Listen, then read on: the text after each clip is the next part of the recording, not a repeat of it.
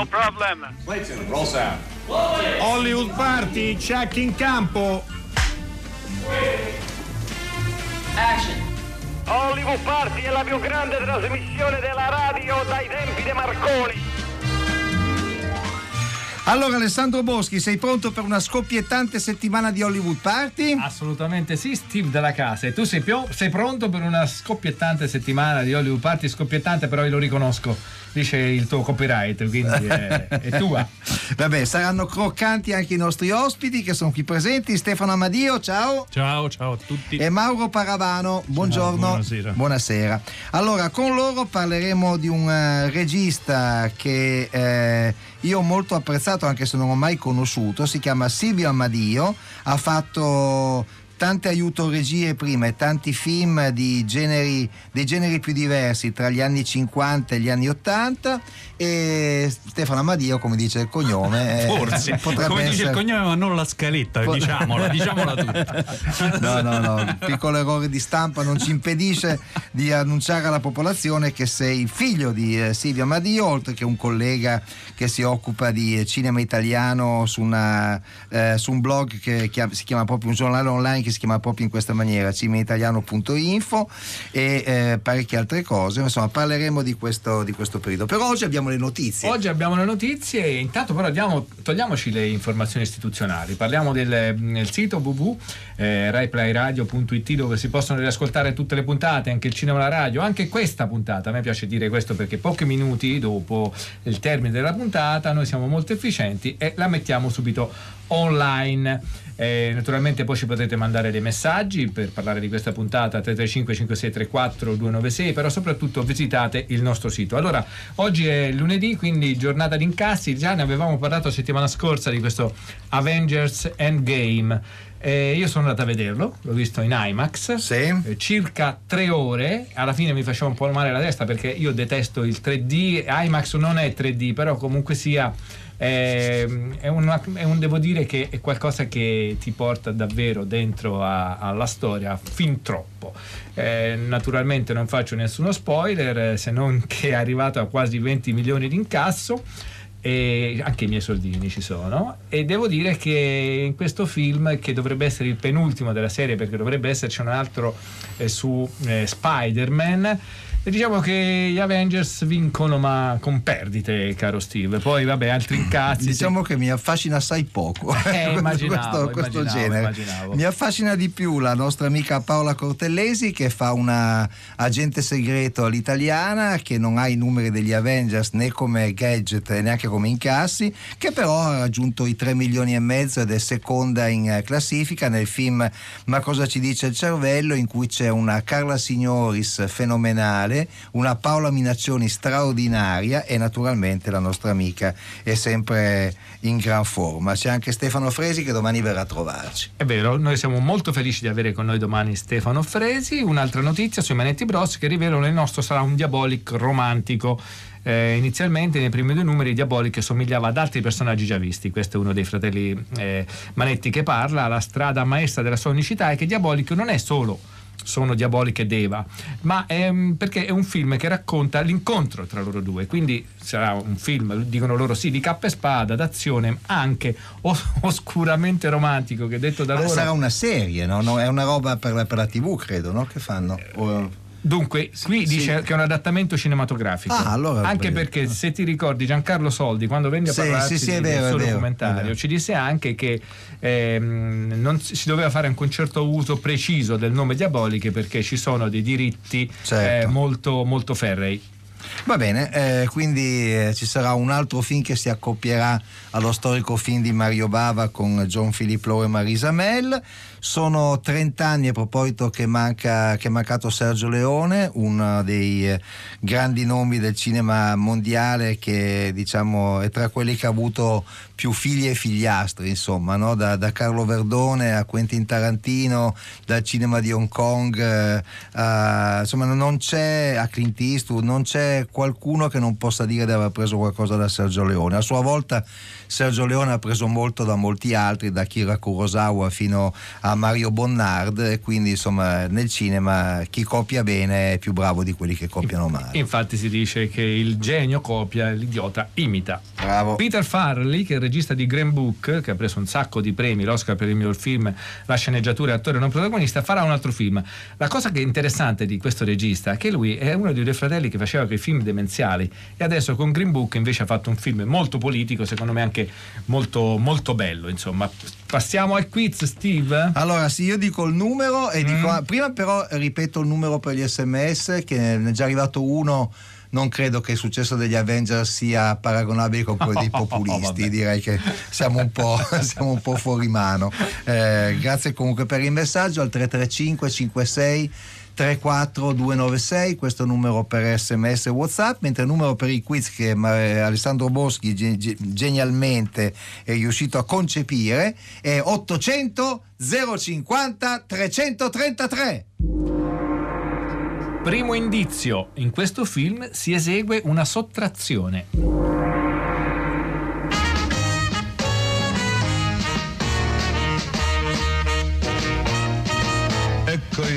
Magliarda, misteriosa, quasi assurda, con lo sguardo che promette voluttà. Col mio fisico normale, non son certo l'ideale. Vuole fusti con due metri di torace. Tu che ne dici? Beh, io dico che piace. Tu conosci la ninfetta nata ieri ed ha già fretta d'avventure sulla strada dell'amore? Ha inguaiato un petroliere, un ministro ed un tranviere, poco a poco al manicomio li conduce. Tu che ne dici? Beh, io dico che piace. Bella, dolce, languida, raffinata, dritta o stupida, ogni donna mi piace da morire.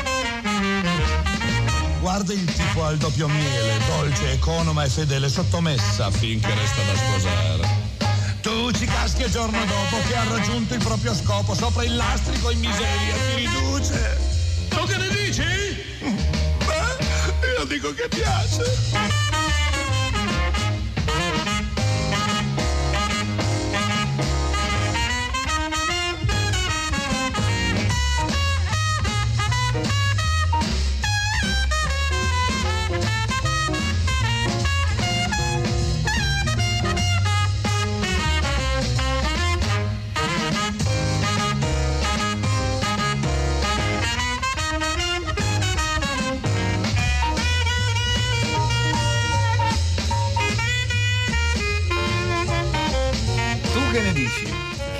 Realtà non è una domanda, ma il titolo della canzone di Fred Buscaglione.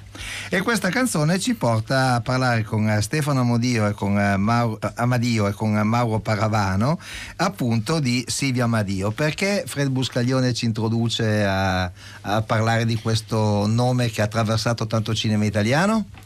Perché era uno degli interpreti del suo secondo film del 1960, che era proprio Tu che ne dici? E con Togn- la coppia la coppia comica del momento era Tognazzi e Vianello.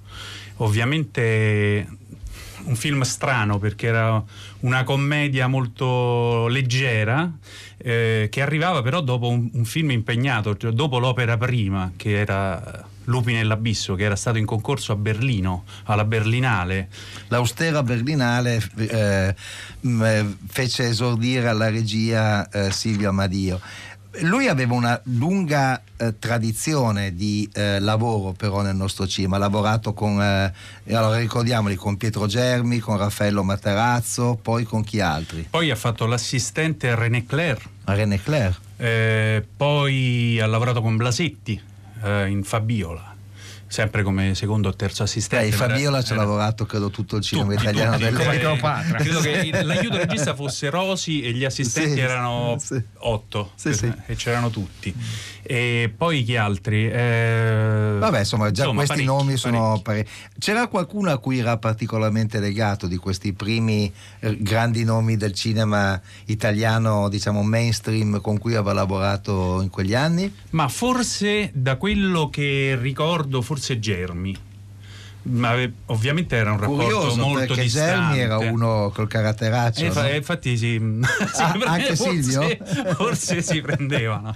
Mauro Paravano è così, Silvio Madia aveva un caratteraccio. Io non- puoi dire quello che vuoi perché non l'ho mai conosciuto. Non eh. molto, non molto. Il periodo, il periodo l'ho, l'ho conosciuto io non era questo caratteraccio. Certo, se sul set c'era confusione, come tutti quanti, però non era perché sul set ci trattava tutti alla stessa maniera, dall'attrice all'ultimo Ma le trattava bene o male? Bene, bene, assolutamente bene. Poi io ci ho fatto quasi tutti i film 5-6, quasi sempre fuori, fuori Roma. E lui a sera voleva tutti a cena. L'albergo per tutti uguale, quello che 99 su 100 non succede. Ecco, molto spesso si giudicano i registi anche dal loro avere il polso proprio della No, situazione. il polso della situazione assolutamente non scappava niente. Mauro Paravano, tu lavorato- hai lavorato sempre nell'ambito della fotografia, Sì. no? diciamo questa è la tua, è la tua specialità. Eh, qua- immagino tu sia venuto perché con Amadio hai fatto parecchi film e forse anche perché avevi un rapporto un particolare. rapporto molto particolare. Era una persona che io ammiravo e lui si fidava molto di me. Allora, ricordiamo un po' di film che ha fatto Silvia Amadio, l'ha fatto un po' in tutti i generi. Teseo contro il Minotauro e Le sette folgore di Assur, per esempio, sono dei film mitologici. Tu che ne dici, abbiamo appena detto, è un film eh, comico. Eh, per mille dollari al giorno, eh, cos'era? Un western. Un western, appunto, era il periodo dei dollari che andavano, mentre erano più erotici la- l'isola delle Svedesi, alla ricerca del piacere. Eh, era una parodia di Cappa e Spada, li chiamavano, li chiamavano i tre moschettieri, invece erano quattro ed erano decamerotici. eh, con titolo lunghissimo come fu che Masuccio Salernitano fuggendo con le braccia in mano e si salvò soltanto l'Aretino Pietro con una mano davanti e l'altra dietro insomma poi ha fatto dei film con, con Gloria Guida con l'età maliziosa il medico e la studentessa insomma ha fatto veramente un po' di, un po' di tutto qual era il genere che preferiva Silvio Amadio? Ma sai, mm, f- f- gli ultimi tempi pi- a lui piaceva molto eh, il, il giallo, anche perché mm, il giallo, il thriller, questo, quest- questo tipo di... anche se non, non ne ha fatti troppi, tipo alla ricerca del piacere, eh, e poi ha fatto il medium che era Sì, il suo il penultimo. E, e- però in, in generale a lui piaceva proprio fare, fare cinema Stare di tutti i tipi. set. Sì, stare sul set. Senti, la settimana scorsa abbiamo avuto Massimo Benenato, che è il figlio di Franco Franchi, e lui ci ha raccontato molto anche del rapporto privato, che è quello un po' che sfugge eh, sempre, ma che comunque racchiude una parte importante della personalità di un regista. Prima ehm, eh, ci è stato detto che tuo padre comunque sul set era una persona affabile, ma era molto dirigista. A casa con te invece com'era? Era. Chi se lo ricorda? Stava sempre. Beh, considerando che eh, all'epoca faceva un film e mezzo all'anno. Se considerate gli anni e la quantità di. e li scriveva anche, quindi lavorava praticamente eh, 11 mesi e mezzo all'anno.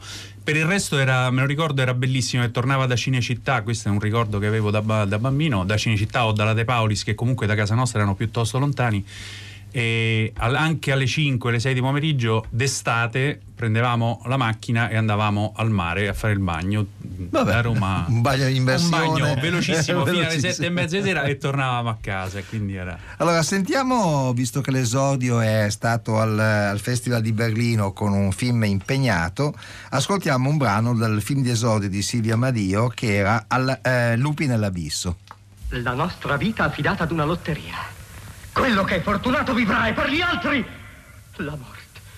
No, non è giusto. Non è giusto, no! Non siamo alla pari!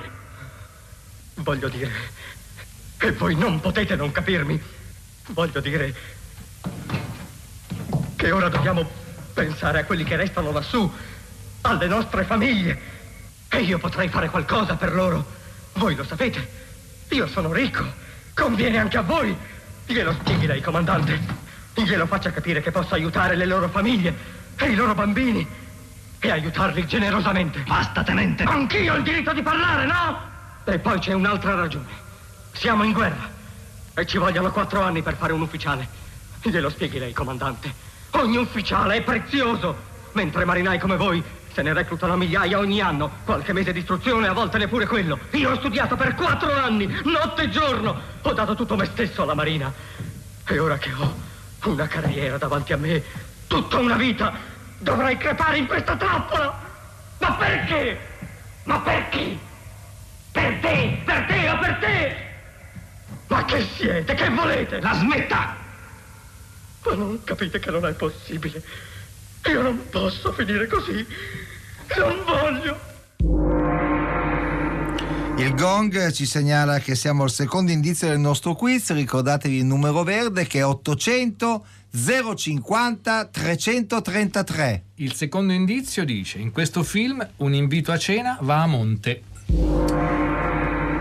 Allora, sottrazione, a monte, Sottrazione, sì, sì, sì. nulla, nulla nulla, funziona. nulla- funziona, in effetti, in effetti è questo. Eh, mm, Scorrendo la filmografia di mm, tuo padre, eh, si nota, come dicevamo prima, che c'è una grande diversità tra generi. Ma sostanzialmente tuo padre era un uomo di cultura e molto spesso capita che oggi in realtà per fare certi film diciamo anche più leggeri ehm, non si faccia affidamento su una struttura diciamo su un background il regista magari non sempre ha un background così importante ecco lui come riusciva a conciliare comunque una sua, eh, diciamo una sua statura da intellettuale con certi film che magari apparentemente potevano sembrare così leggeri Film alimentari anche. Esatto. questi, no? I film alimentari. Beh, lui intanto lavorava con um, sceneggiatori giovani, per cui condivideva e dava molto spazio anche a loro. Lui aggiungeva molto eh, di suo, della sua cultura, appunto. Però dava spazio, specie negli anni 70, com- alla fine degli anni 60, inizio anni 70, quando ha cominciato anche a produrre, eh, dava molto spazio agli sceneggiatori giovani con cui collaborava, con cui ha scritto eh, quasi tutti quei film che avete citato prima. Quindi mh, insomma questa cultura eh, gli dava diciamo un'apertura anche eh, verso nuovi, nuovi pareri, nuovi modi di fare cinema, nuovi modi di raccontare. Ecco. Mauro Paravano, eh, dicevamo prima, tu hai lavorato molto con, eh, con Silvio Amadio e hai sempre lavorato eh, la- nel, diciamo nel reparto fotografia dei, eh, eh, dei vari set a cui hai partecipato. Puoi raccontare a un, eh, a un ascoltatore, a un fruitore di cinema di oggi com'era il tuo lavoro in un set in cui c'era ancora la pellicola, c'era- non c'era per niente il computer, quindi le varie possibilità digitali, cioè stiamo parlando di un'epoca che chi gira oggi non conosce, insomma, quindi racc- raccontaci un po' com'era la, la situazione. Prima, eh, normalmente io il fotografo di scena facevo. ecco. E prima noi avevamo veramente difficoltà nel lavorare sul set perché la pellicola era 100 asa. E, e il set molte volte si andava a due otte di diaframma andavano. E noi dovevamo fare le fotografie. Spieghiamo, perché Spieghiamo perché- insomma, eh, due otto di diaframma. Un Era tutto diaframma- aperto, tutto diciamo. aperto. E noi dovevamo, dovevamo eseguire le fotografie in movimento Sì, non era, Cioè, facile. non era facile, sì, sì. Cioè, eh, serviva parecchia esperienza di cui ho fatta tanta sul set perché- e quella era la vera fotografia però. Ecco il rapporto tuo con diciamo. con Amadio era mm, un rapporto molto mm, di fiducia oppure certe cose doveva necessariamente essere lui a stabilirle oppure si affidava magari? No no no, no, era- eravamo eh, ero indipendente. Beh, non- non- da lui ero indipendente, lui guardava le fotografie e, e sceglieva quelle che giustamente andavano bene, ma non mi ha mai detto fai questo, fai quello in quella maniera, mai, ma quasi nessuno, pochi registi fanno questo. Beh, della- però il reparto fotografia del, del film proprio, eh, lui molto interveniva perché Col un- direttore di fotografia. Ecco, il direttore della Ah, fotografia, certo, sì, certo, anche certo, perché sì, specie appunto, ripeto, quando produceva lui, quindi tutto dipendeva anche da cose economiche e, e, e, molti erano abituati ad accendere, accendere, accendere. All'epoca, appunto, con la pellicola 100-200 asa. Era... Ah, hai detto, Stefano Amadio, che alla ricerca del piacere è uno dei film che eh, tuo padre preferiva perché era un thriller, perché c'era una componente erotica, ma non era solo però a preferirlo, perché questo film, come sappiamo, appare anche da qualche altra parte. Sì, appare in audio. Sì, diciamo. però, insomma. insomma, la, la colonna sonora. Eh, il brano portante della colonna sonora è stato poi scelto, eh, cioè è presente in una delle scene forse più divertenti di un film che tutti amiamo, Il Grande Le Boschi, e insomma, non so, direi di... allora, ascol- ascoltiamo un brano da- alla ricerca de- del piacere di, di Silvio Amadio. Eleonora e Sally erano sole in casa. Le avevo chiamate per avvertirle che avrei tardato.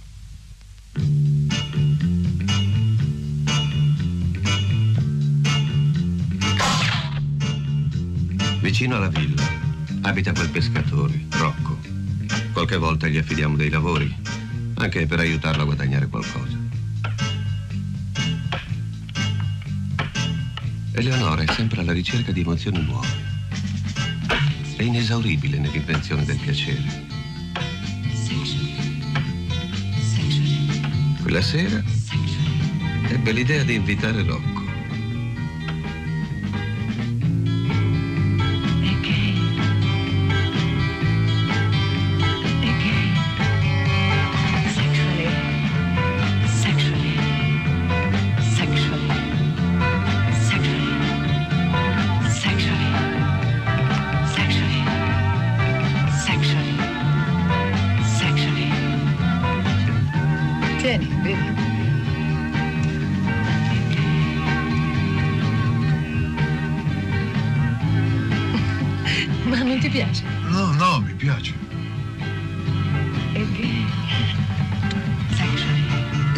Osservavo oggi mentre spaccavi la legna. Tu devi, devi essere un uomo molto forte.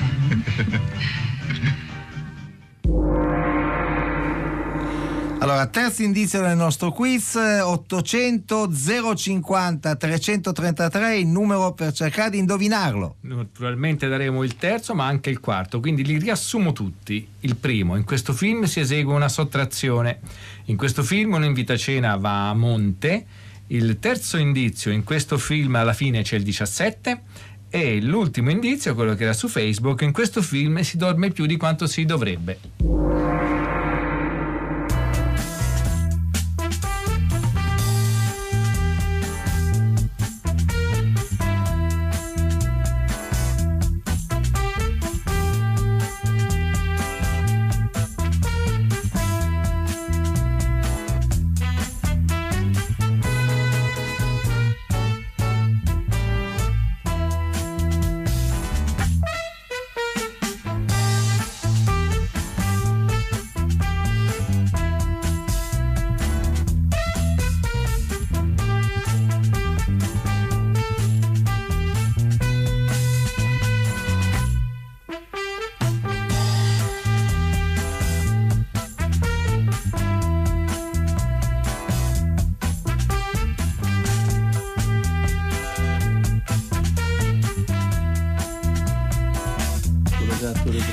Fosse che il film è il medico e la studentessa con una favolosa Gloria Guida, sembrerebbe un film dell'oratorio perché il regista era Silvio Amadio e questa musica l'abbiamo abbiamo ascoltato era di Roberto Pregadio. Insomma, invece non era proprio. cioè, era curioso che Silvio Amadio abbia, abbia fatto un sacco di film con Roberto Pregadio. E c'era anche uno sceneggiatore che si chiamava Di Dio e, Eh, no, quindi- e l'idea era quella di scrivere sui manifesti non è un film di preti religioso.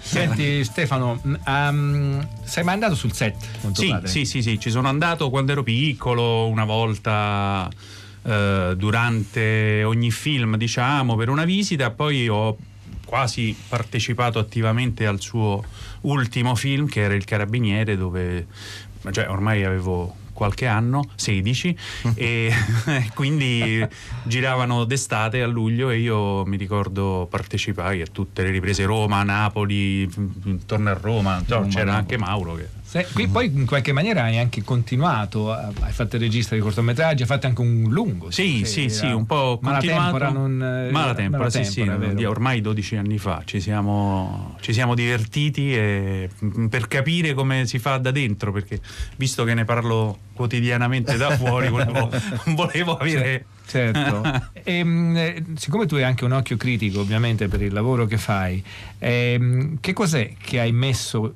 che vedevi nei film di tuo padre, perché di solito uno tende un po', c'è un'acquazione a ripetere, eh, che cosa hai carpito dal suo modo di girare e anche dal suo modo di interpretare la realtà? Beh, forse non un, un pregio, cioè sì, un pregio, ma eh, la rapidità di esecuzione, perché quel, quel film quel, e quei, quel cinema lì, quel si, cinema faceva. lì si faceva molto velocemente. Tre settimane. Esatto, via, tre, sì, anche sì. noi abbiamo girato questo film in tre settimane, eh, quindi andavamo molto idee chiare, velocissimi, molta preparazione anche eh, mentale, diciamo, per gli attori pronti, tutto il resto pronto e si girava. Stefano Amadio, Silvio, tuo padre Silvio Amadio ha fatto anche un remake di eh, un famoso film di eh, Raffaello Battarazzo, Catene, un film del 49, insomma, che è uno dei capolavori di questo grande po' misterioso regista, nel senso che è morto giovanissimo nel 66, sì. quindi la generazione dei cinefili, soltanto Bernard Eisenschitz l'ha conosciuto, infatti la famosa intervista che gli fece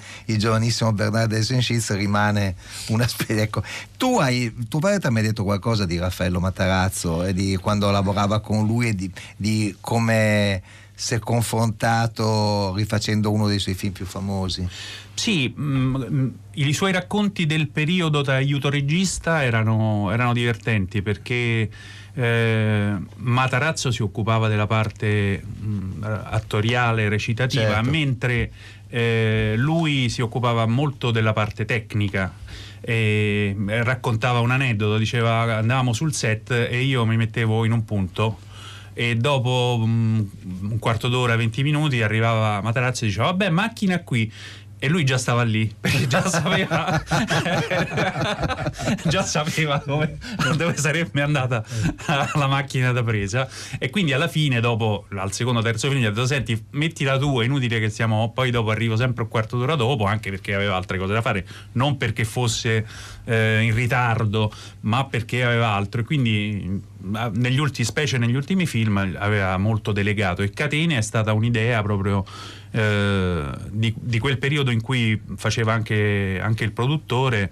Eh, un film girato in Sicilia, tra l'altro, Sicilia. ad Acireale, mh, mm, con uh, Maurizio Merli, che all'epoca era eh, famosissimo per il per le sue cose cioè, sì ma poi credo avesse fatto da poco anche il Garibaldi, Garibaldi televisivo, televisivo. E, insomma che prendeva, aveva il ruolo che all'epoca ebbe Amedeo Nazzari insomma quindi due, sì. due maci insomma del, esatto. del nostro l'altro cinema. era Mimmo Palmara eh, che aveva preso il posto di Folco Lulli eh, Mimmo Palmara che ha fatto parecchi film con tuo sì, padre sì no? sì erano abbastanza oltre che c'era un rapporto sì professionale ma anche di amicizia eh, è anche un amico nostro e a proposito di attori Mauro Paravano ce n'è qualcuno che ricordi in particolare che ha lavorato insieme a te con i film di, di Amadio?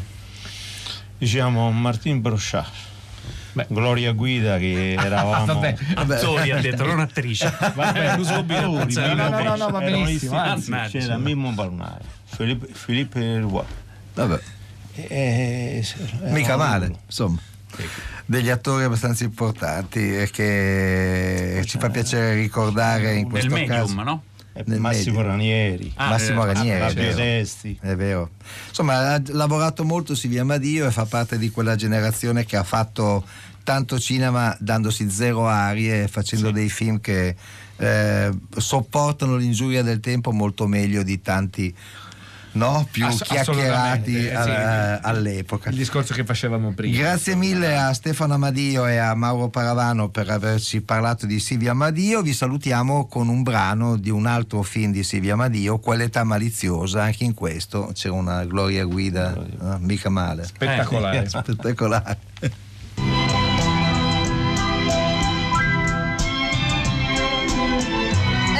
che ti sei rimessa completamente.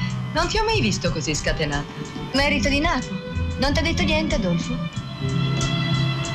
Potresti chiamarmi papà qualche volta. E perché? Non sei mica mio padre. Non è una buona ragione, è mio marito. Marito. È una parola buffa. Marito, marito, marito. Hai fatto caso che tutte le parole a pronunciarle tante volte di seguito diventano stupide? Marito, marito, marito, marito, marito. Piantala di dire sciocchezze, Paola. Distrai Napoleone dalla guida. Napoleone. Perché non lo chiami Napo? È più dolce, meno rimbombante. Vorrei dire reboante. Voglio dire meno boom. Hai capito benissimo. Adesso chiudi la bocca e stai ferma, d'accordo? D'accordo.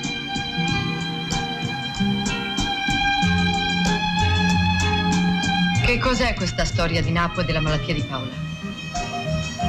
Niente, stupidaggini. Napo mi ha dato una mano a curare la ragazza in tua assenza. Ecco tutto. Da oggi in poi le sarò grata se vorrà occuparsi esclusivamente dei compiti che le sono stati assegnati. Come lei desidera.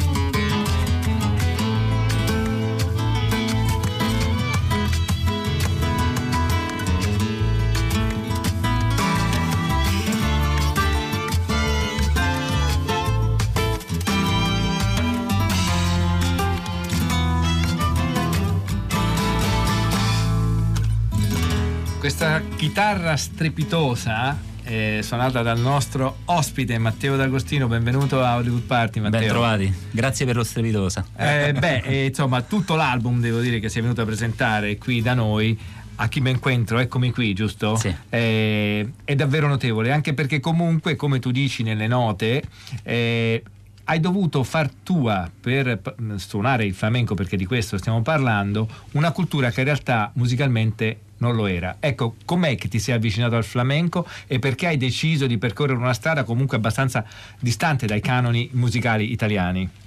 E ho visto uno spettacolo qui a Roma di quello che poi è diventato il mio maestro, che si chiama Manuel Santiago, un chitarrista spagnolo eh, gitano che ha lavorato con la compagnia di Antonio Canales, che è una compagnia di flamenco molto importante, un ballerino. E sono rimasto folgorato quella sera, decisamente. Io suonavo blues acustico, un po' di jazz, così, e ho deciso di cambiare proprio genere.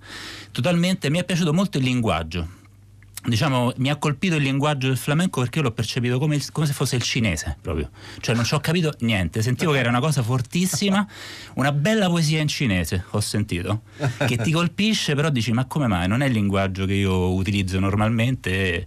Mi sono incuriosito, sono andato in Spagna e ho, ho, scoperto che è una cultura molto viva e questo mi ha appassionato tanto perché nei bar di Siviglia si parla di flamenco quasi quanto del calcio quindi è interessantissimo vedere le persone super appassionate alla cultura popolare.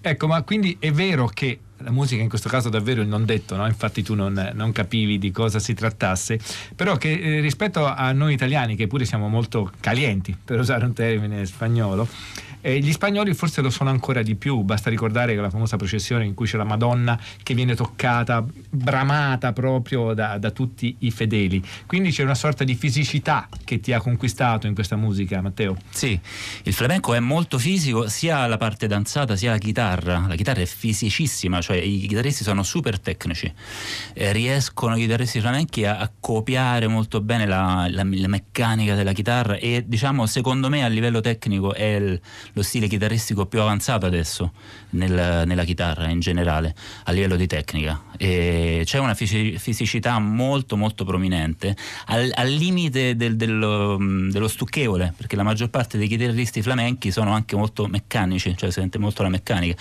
Spiccano invece Paco De Lucia, Vicente Amigo chitarristi che mettono il cuore oltre che le dita Ecco, naturalmente il flamenco è, è, anche accostabile al cinema in varie, in varie, misure, ad esempio possiamo parlare di Carlo Saura ad esempio, però noi ci piace ricordarlo con un film degli anni 50 di Giorgio Bianchi in cui c'è uno straordinario Alberto Sordi, il Conte Max. Ah, ho fatto male. Bravo Max! Bravo Max!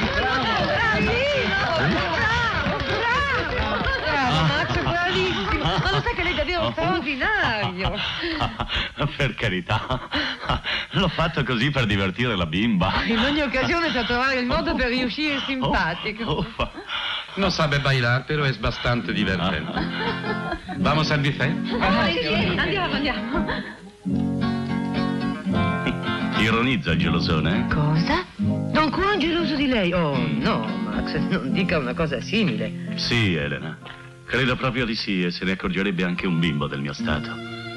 Perché non so, sarà forse questo vestito andaluso, sarà la danza che ha acceso in me un fuoco, ma Elena... Per carità, Max, spenga i suoi ardori. Lo so, Elena, perdoni questo mio impeto, ma... Ma non posso più aspettare. Elena. No, no, Max, ma che cosa fa? Non ancora. E quando allora?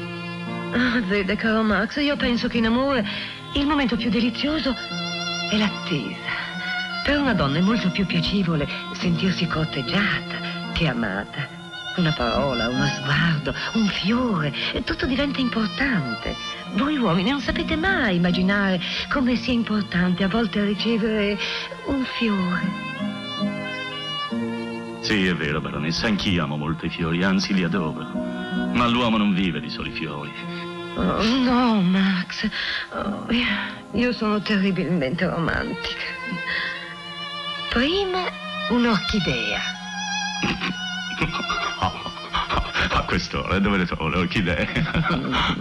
Chi ama non conosce ostacoli un film molto divertente, lo trovate anche sul podcast di Hollywood Party, Conte Max, nella versione del 57, quella di Giorgio Bianchi, l'aveva già fatto Camerini e lo rifarà De Sica, che, De Sica Junior, mentre De Sica Senior è presente negli altri due e naturalmente è stata commentata da Steve della casa, lui come a pudore non lo dice. Tra l'altro al film, alla fine del film c'è una battuta geniale in cui Alberto Sordi a un certo punto si emancipa da questo voler essere qualcuno che in realtà non è e prendendosela con, con il tizio spagnolo che adesso come avete sentito nella clip lo prende in giro dice fa il fanatico perché c'ha i tori eh, secondo me è una, è una, cosa geniale da dire eh, Matteo ho nelle note che hai scritto per, che accompagnano l'uscita di questo tuo eh, CD dice una cosa molto curiosa che prima hai accennato e che vorrei un po' ampliare in quanto concetto e vale a dire che il flamenco in realtà è una musica ancora in divenire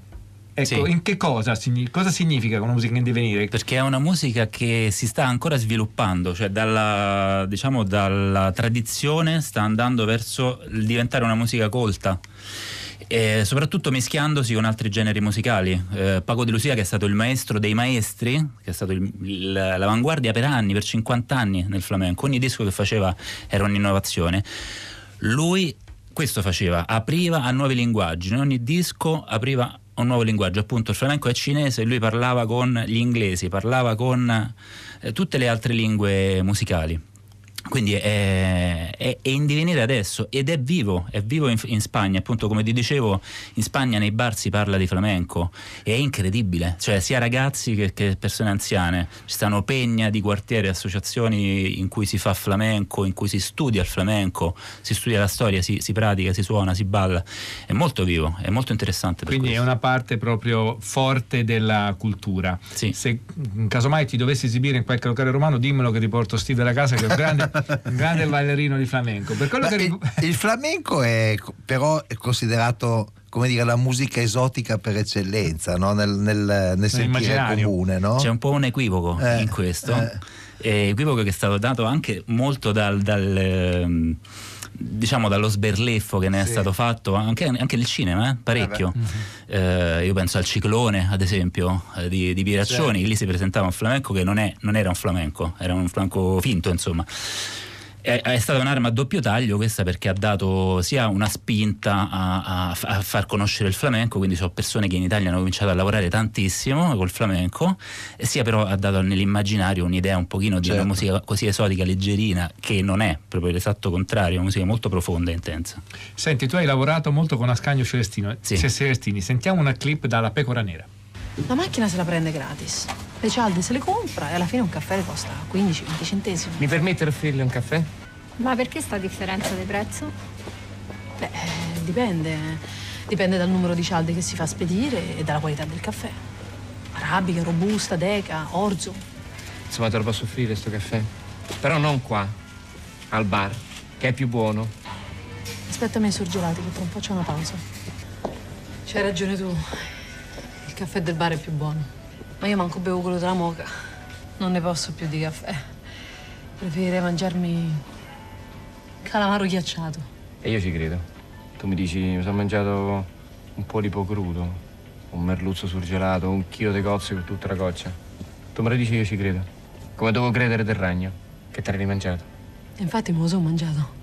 Me l'hai fatto mangiare. Eh, ma io dovevo crederci prima, quando era per finta. Ho fatto pure il chirichetto al ragazzino. Che gli dice il prete alla gente che sposa? Eh? Che deve essere fedele sempre. Crederci, come i deficienti che credono a tutto. Io adesso, dopo 30 anni, io sto in mezzo ai matti, sono diventato deficiente pure io. E ci credo. E adesso, adesso... Adesso per me è tardi. È una pausa sigaretta. Io manco fumo. Ciao. Matteo D'Agostino, rispetto ai tempi, sei un musicista, puoi farlo. Com'è lavorare con Ascanio Celestini? È bellissimo. Per me è stata una grande esperienza perché abbiamo cominciato da teatro di strada, quindi siamo a Via dei Fori Imperiali col cappello e, e abbiamo, finito, sì, sì, abbiamo finito a fare spettacoli in Belgio, in Francia. Sempre col cappello. con cappellone, più grosso. E a fare appunto un film che è andato a Venezia in concorso. Quindi per me è stato imparare a lavorare nella musica perché per me era una passione prima. Io l'ho sempre fatto come passione, non ho deciso un lavoro lavoro, lo è diventato. E, è un grande amico lui, è una grande persona, insomma, è, adesso non lavoriamo più insieme semplicemente perché dopo un po' di anni, dopo 15 anni di lavoro insieme, ognuno prende la, la propria strada. Io ho fatto il mio disco, non avrei avuto il tempo di fare il disco se, se avessi continuato ad andare in tournée con lui. E, e, mi sono formato con lui, formato sul palco, abbiamo fatto centinaia, forse migliaia di spettacoli, non lo so, tantissimi. Ricordiamolo il titolo del disco per i nostri ascoltatori. Assolutamente. A chi me encuentro Eccomi qui, sì, di Matteo esatto. D'Agostino. Senti, è stato un piacere, purtroppo credo che siamo arrivati al termine che, della puntata. Che cosa ne pensi rapidamente di Aldi Meola? Eh, ah, il nostro sì, ascoltatore dice, Giovanni da Marsala dice a me piace molto perché ha rinfrescato il flamenco. Sei d'accordo? Eh, non è un chitarrista flamenco, Aldi Meola però è un chitarrista geniale a suo modo, che ha fatto sua la, il flamenco nella musica mediterranea, quindi okay. un grande interprete. Bene. Allora, non hanno indovinato, non hanno indovinato, il film era abbastanza famoso, era Psycho di Hitchcock si esegue una sottrazione perché eh, esatto, lei ha i 40.000, la protagonista toglie 700 che ha speso per la macchina, poi l'invita a cena va a monte perché Norman Bates la invita a cena ma la mamma non lo vuole, poi il 17 perché il giorno finale in cui si svolge tutto è il 17 E poi che altro? E si dorme più di quanto si dovrebbe perché questa addormenta per strada. Benissimo, allora Francesca Levi, Maddalena Agnisci, Enrico Murgia, Massimiliano Bonomo, Riccardo Moresi, Enrica Favara hanno fatto una scoppiettante trasmissione nella quale c'erano Stefano Amadio, c'era Mauro Paravano, c'era Matteo D'Agostino, ciao Matteo. E soprattutto Steve della Casa. Per non parlare di Alessandro Boschi. Meglio non parlarne. Meglio non parlarne. A Ade- domani. Adesso credo ci sia Andrea Penna per una Sì, Radio beh. 3 Suite sfavillante. Cose grosse tasse.